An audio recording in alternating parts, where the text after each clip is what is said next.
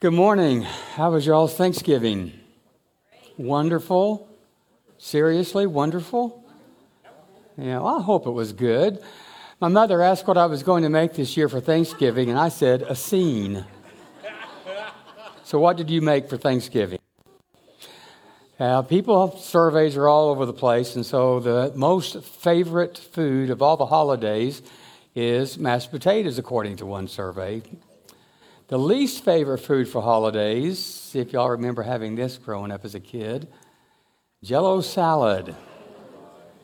Yeah, I got to agree with that one. I love the mashed potatoes, don't care for the jello salad. But one thing that was probably not on your Thanksgiving dinner table last Thursday is what we're going to talk about today, and that is this item called manna. Anybody know what the word manna is related to? Well, good. We're going to learn something today because a lot of us don't. A lot of us who grew up in a particular church probably heard this story. So when you ask, what is that? You ask a good question. And the question that you ask is the answer to your question. Because the word manna is a Hebrew word that literally means, what is it? So when you ask, what is that? You are saying what, the, what it is. It all goes back to the story of the children of Israel when they were freed from their bondage in Egypt and they were traveling to the land of the Palestines, the land of the Canaanites, and they walked through the wilderness. And because of certain things that happened, they wandered in the wilderness for 40 years. Now, they had been enslaved in Egypt for 400 years, and now they're on their way to the land of the Canaanites, to the land of the Palestinians. And in Exodus, which is a record of that journey in Numbers, in Exodus chapter 16, the story tell us, it tells us that the people were not happy. And they complained, they murmured, and they grumbled to Moses. If only we had died by the Lord's hand in Egypt, there we sat around pots of meat and ate all the food we wanted, but you have brought us out into this desert to starve this entire assembly to death. Now remember, the people of Israel had been enslaved for 400 years. And now it's almost as if they were saying, We wish we were back in Egypt as slaves because we may have been slaves, but it was good food back there in Egypt. It's hard for us to imagine. I can't imagine why they would think that, why they would feel that. But that's what the record says. That's what the storytellers tell us. Well, in response to this complaint and grumbling and uh, murmuring, God did an amazing thing. God let some kind of heavenly cereal fall from the sky. The house of Israel called its name manna. It was like coriander seed and was white, and it tasted like wafers with honey. That sounds really pretty good to me. It really does. So, manna is a Hebrew word that literally means, What is it? And what is it it became that word because that was the Israelites' response when they walked out and saw this freshly fallen cereal on the ground. They said the word manna. They were saying, What is it?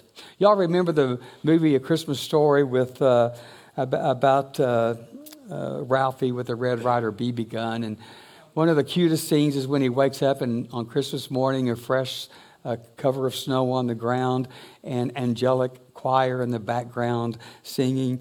And uh, his big blue eyes are just filled with wonder, and his round cheeks are red with excitement. That's what I would have hoped described the expression on the Israelites' face when they woke up and saw this provision of food. But instead of looking like, like Ralphie, they look like this little girl who's eating something that really just didn't sit quite with her. Take a look at this video. It looks so. It looks like you're enjoying yourself. Mm. Oh, yeah, that looks like you're enjoying. Oh, hey, you okay? you. I'm okay. Okay. this cute little kid was trying to be happy, trying to be nice, trying to be thankful. The Israelites, not so much. They looked at this food on the ground very suspiciously and asked, What is it? You can almost picture them cautiously looking at it, maybe carefully touching it, maybe even picking it up and smelling it and wrinkling up their nose after they did. What is it? And God said, Yes, that's exactly what it is. Yeah. It's almost like an Abbott and Costello uh, episode on uh, Who's On First. So the people ask, What is it? God says, Yes. The people say, I mean, what's it called? God answers, What is it? And the people say, That's what I'm trying to figure out. What is it? Yes. And the people say, God, you are so confusing. And God says, Yes, I am. Yeah, what is it? It is food, it is a provision. In 1753, uh, Linnaeus, a Swedish botanist, design, designated this tree as, see if it's up here. Whoops, they didn't put it up there. Theobroma cacao. Theobroma. Theo means God. Bromo is Greek for food, and cacao is chocolate. So chocolate is the food of the gods. Yeah. If that statement is true, I don't know why God didn't drop chocolate from heaven instead of manna from heaven. I don't think there would have been any complaining or murmuring had that been the case. So the story tells us that God has special instructions for the people to gather this manna and to uh, eat this manna. And those instructions are instructive for us in regards to our food as we look at the last in our series of Let's Eat. So, first lesson is this as we look at Exodus chapter 16. This is what the Lord has commanded. Everyone is to gather as much as they need. Take an omer, which is a couple of pounds for each person you have in your tent. The Israelites did as they were told. Some gathered much, some little, depending on the family and everything. And when they measured it by the omer, the one who gathered much did not have too much, and the one who gathered little did not have too little. Everyone had gathered just as much as they need. Then Moses said to them, No one is to keep any of it until morning. However, some of them paid no attention to Moses. They kept part of it until morning, but it was full of maggots and began to smell. So Moses was angry with them. Each morning, everyone gathered as much as they needed, and when the sun grew hot, it melted away. First lesson I learned from this story is this only take what we need, only eat what we need. This is tough. And I could not have picked a worse topic for Thanksgiving weekend and the beginning of the holiday eating season. Because the fact of the matter is, I do not eat what I need. And I don't really eat what I want because I can't eat what I want. But I do not eat uh, in the amount that I need. I eat what I want and the amount that I want to eat. Yeah. I am so full, I guess I'll have another piece of pie just one more piece of pie. Most of us take a whole lot more than we need, not just on the Thursday of Thanksgiving, but every day. Jim Gaffigan says, How about at Thanksgiving? We just eat a lot. But in America, we do that every day. Well, what if we eat with a lot of people who annoy the hell out of us? That's kind of what Thanksgiving can be for so many of us. He goes on to say, Most Americans eat constantly. And when we're not eating, we're chewing gum. We are literally practicing eating. We chew gum with a swagger and purpose that says, Yeah, I got a big meal coming up. I'm training for Thanksgiving. So very true. So last Thursday, if you're an average person, you ate between 3,000 and 4,500 calories. And none of us ate on Thursday only what we needed. None of us ate the amount that we needed. We all exceeded that amount. But our problem is not that this happens just on Thanksgiving Day. Our problem is this happens almost every day, if not every day.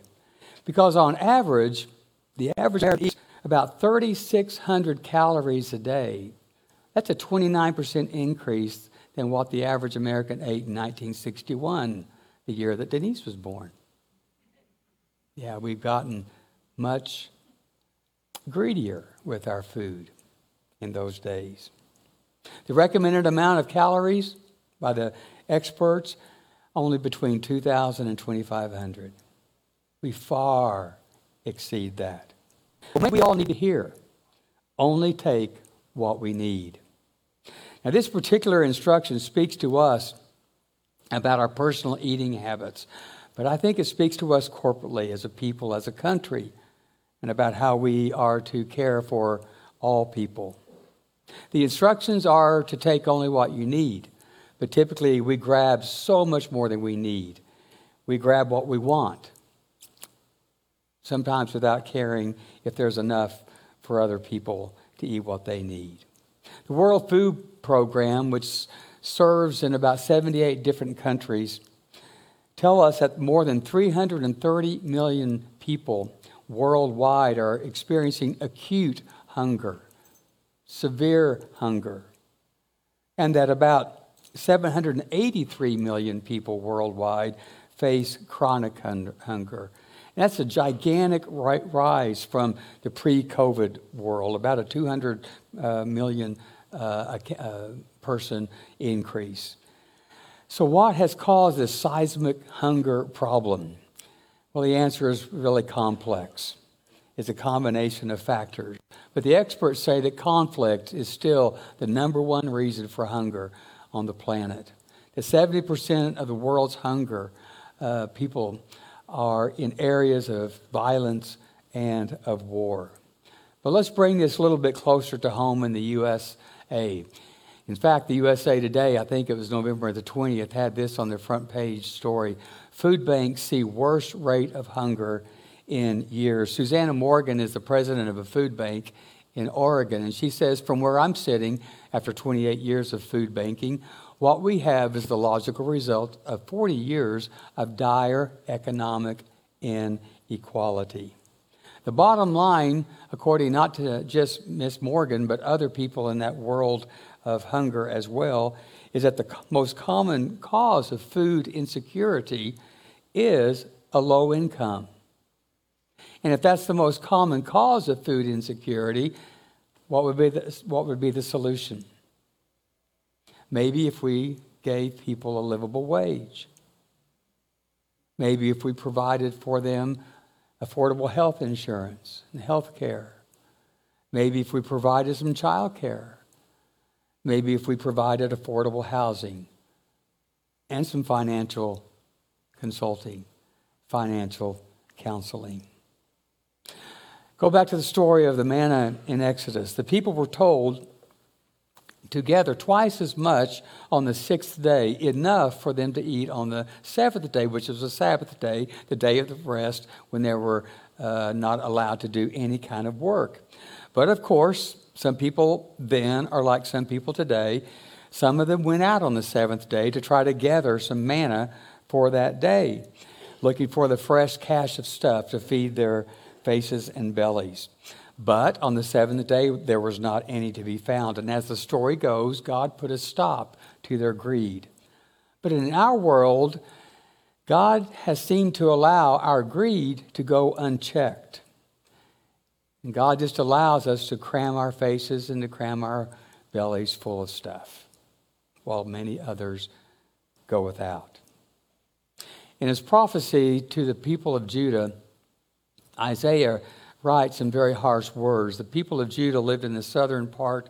If you know your Bible history, after King Solomon died, the people of Israel had a civil war, so to speak. They divided into the northern kingdom, which they called Israel, the southern kingdom, which they, they called Judah. And Isaiah was a prophet in that southern kingdom of Judah. And the prophets in those days were voices of God. And so Isaiah, speaking on behalf of God, said to the people of Judah, You all seem to want to follow me. You seem to want to obey my commands. And you say that your country is a country that belongs to me and that follows me. Well, here's what it means to follow me, Isaiah speaks of God. Is not this the kind of fasting I have chosen? Fasting, of course, was a major way that the uh, people of Israel and of Judah uh, worshiped and practiced their religion. But this is what God is saying I want you to do for your religion to loose the chains of injustice and to untie the cords of the yoke, to set the oppressed free and to break every yoke. Maybe those, and he goes on, is it not to share your food with the hungry and to provide the poor wanderer with shelter? when you see the naked, to clothe them, and not to turn away from your own flesh and blood? Is it not to share your food with the hungry? Isaiah is saying, You all claim to follow God. You all claim you want a nation that belongs to God. And you do all these religious things, you fast and all this kind of stuff. But God says, Here's the fast that I'm looking for. I want you to quit being unjust to people and practice equity. And I want you to begin to share your food with the hungry and to provide shelter for people. That's what it means to follow me. Maybe for those in our world who claim that the United States is a Christian nation or who want to work toward the United States becoming a Christian nation, they need to read Isaiah. I've not ever heard one preacher who claims that the United States is a Christian nation refer to Isaiah and say, well, this is a characteristic of a Christian nation. We feed the hungry and we give shelter to the unsheltered.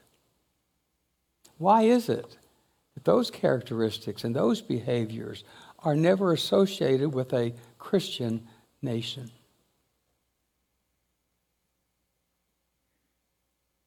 Rosalynn Carter died this past week on the 19th. She's at the age of 96.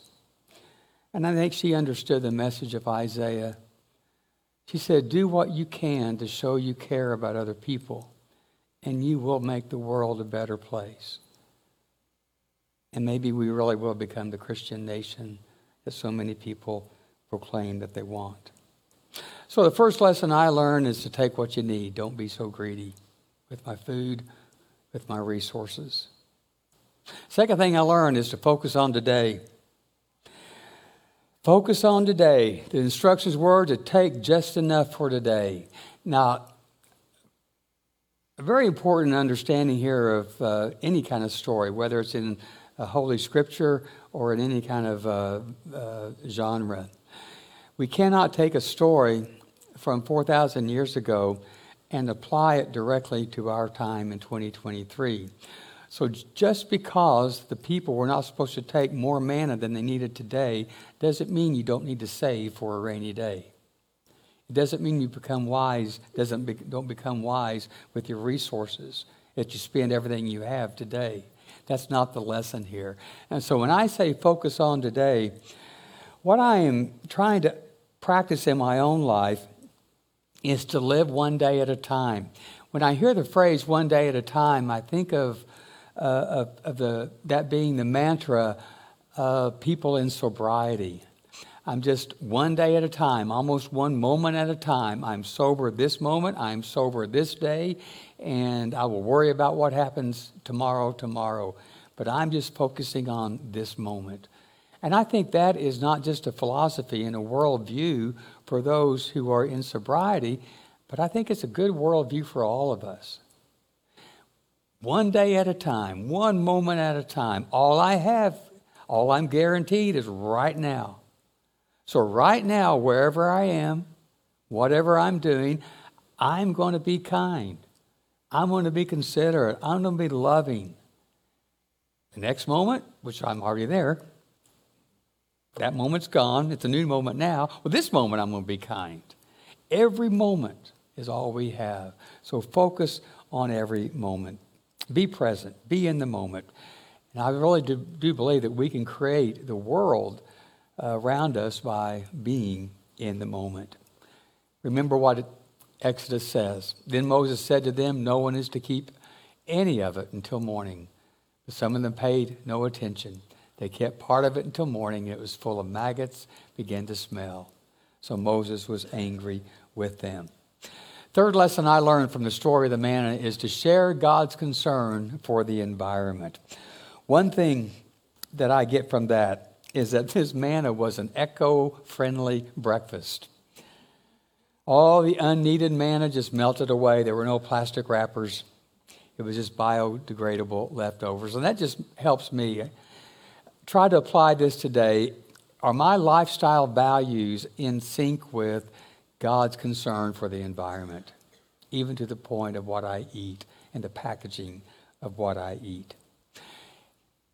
The next thing that I learned from this passage, this story, is the value of gratitude over grumbling. There's one thing that characterized the children of Israel, probably more than anything, is that they were a bunch of whiny babies. Every story in Exodus and Numbers, it seemed like the essence of that story was their grumbling and their murmuring and their complaining. I want to show you a video of a young girl who was anything but.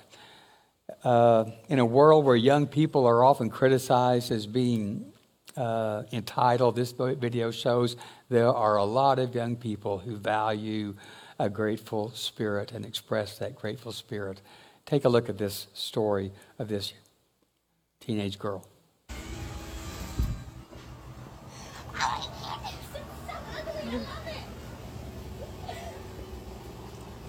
Hi. Get it. Oh, you didn't shut the door. Dad drove it. He's in the bathroom. It's so ugly. I love it. Sorry, baby. I It's the best love I can do. It's the best I can do. I'm sorry, baby. I love it. It's so ugly. What would you say if it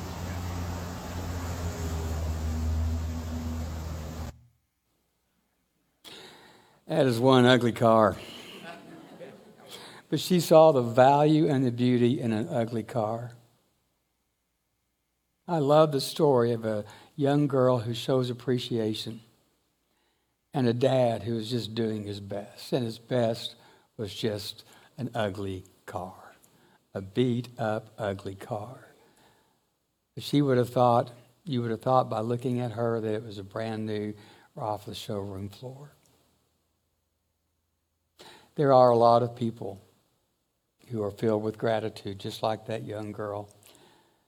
This makes me want to live in the moment like she is and to see the value to appreciate the simple things of life.